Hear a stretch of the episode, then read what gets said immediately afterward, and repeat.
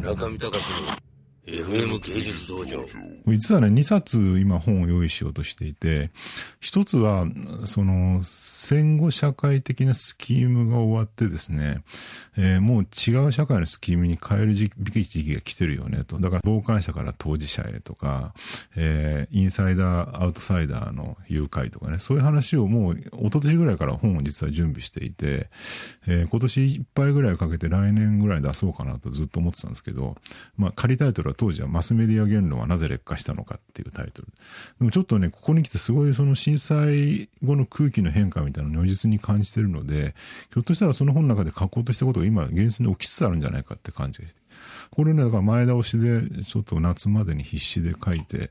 一冊の本にしてしまおうかなという、かなり拙速なんですけどね。っていうのが一つ。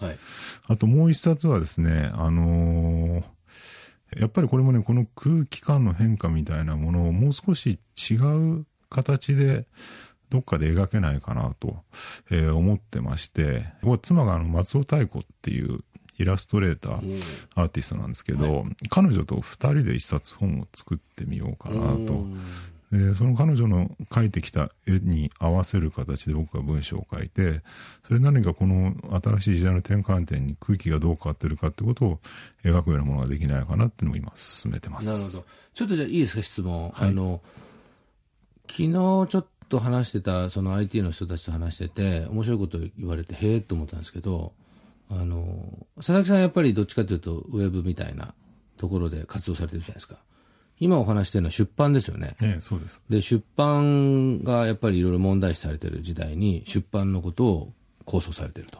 そのやっぱりそのウェブの世界の言論っていうのと、出版っていうのはなんかその、どういった違いとか？ああ、基本的にはまずね、ウェブだとお金にならないっ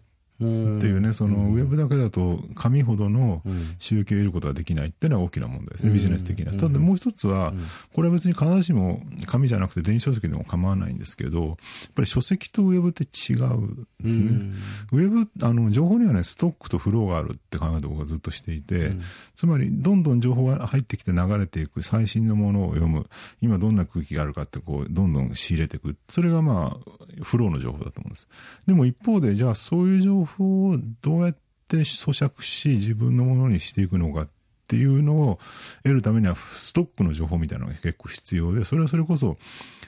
哲学書だったりとか、歴史書だったりとかね、そういうもう少しより大きな世界観とかを提示できるようなものだと思うんです。うん、でそれがね、やっぱり本だと思うんですよね。ねうん、だ例えば分かりやすい例で言うと iPad が発売されましたっていうのはフローの情報。うん、それを書いただけだと別に、わあ、すごいすごいで終わっちゃうわけじゃないですか。でも iPad っていうものが一体、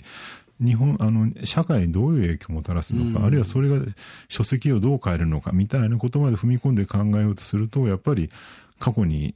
書物に対して人々はどう考えてきたのかみたいなことをきちんと抑えていかなきゃいけない。そうするとやっぱりそこにはそういうストック的な本の情報ってすごい重要だよねと。ウェブ見てるだけだとそこは得られない。だからやっぱり本って僕はすごい大事なものなんですよね。なるほど。もちろんそれは別に紙である必要は全然なくて、将来的に電子書籍が普及していくんであれば、そっちで移行しても僕は全然 OK だと思ってるんですけど。どうん、中見隆の FM 芸術道場。